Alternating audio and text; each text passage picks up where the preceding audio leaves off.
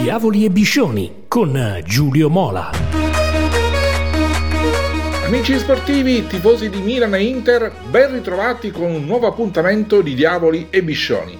È la settimana più lunga dell'anno, è la settimana del derby in cui, a differenza di un anno fa, non ci si gioca lo scudetto visto lo strapotere del Napoli, ma la credibilità, quella sì. Questione di campanile, di orgoglio cittadino, senza dimenticare che entrambe le squadre hanno fretta di staccare il biglietto per la prossima Champions League.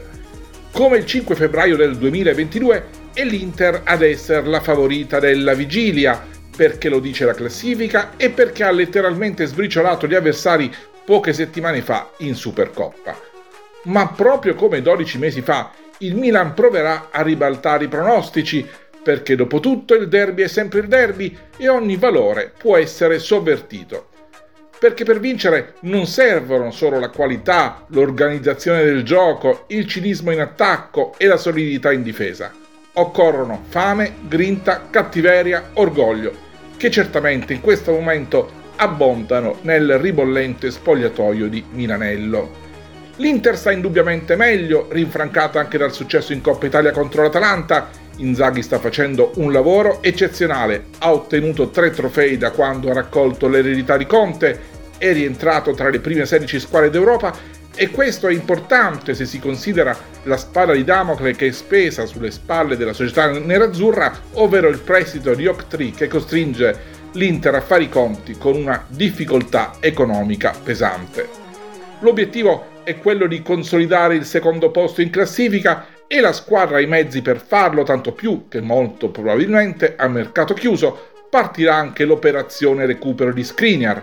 La telenovela delle ultime settimane riguardante lo slovacco rischiava infatti di minare gli equilibri del gruppo nerazzurro. Alla fine però nulla è cambiato, almeno per ora.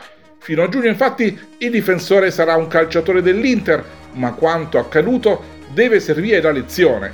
Mai più situazioni simili. Chi non vuole rimanere vada altrove, ma non a parametro zero.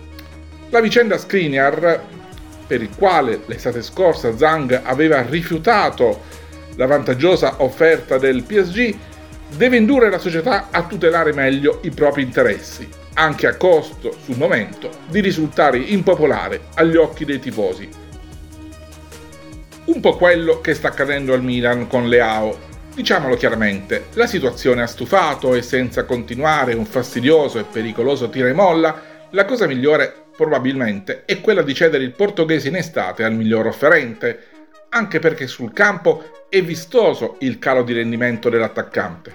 Magari lo sperano i milanisti, nel derby Leao tornerà a fare Leao e stupirà tutti, l'importante è che decida cosa fare da grande.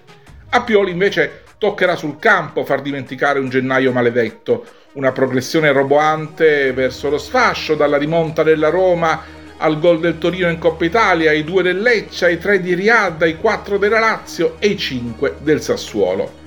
Martellate che hanno messo in ginocchio convinzioni e presunzioni.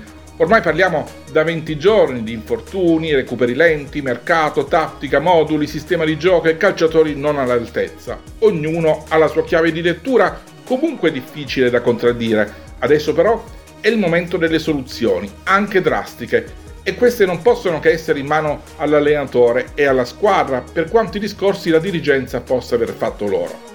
Non c'è il tempo per le accuse, per i processi. Il Milan è nel pieno della tempesta e la barca va raddrizzata subito. Bisogna atturare le falle, riprendere la rotta, puntare verso terra non c'è modo diverso se non lavorare tutti insieme, nessuno escluso, svuotando acqua con i secchi, remando e aggiustando la sala motori. Una volta raggiunta la terraferma ci sarà tempo e modo per individuare cause colpevoli. Quel momento però non è adesso, ora servono forza e coraggio, dal portiere a un sistema che protegga di più la difesa, compatti la squadra e produca risultati.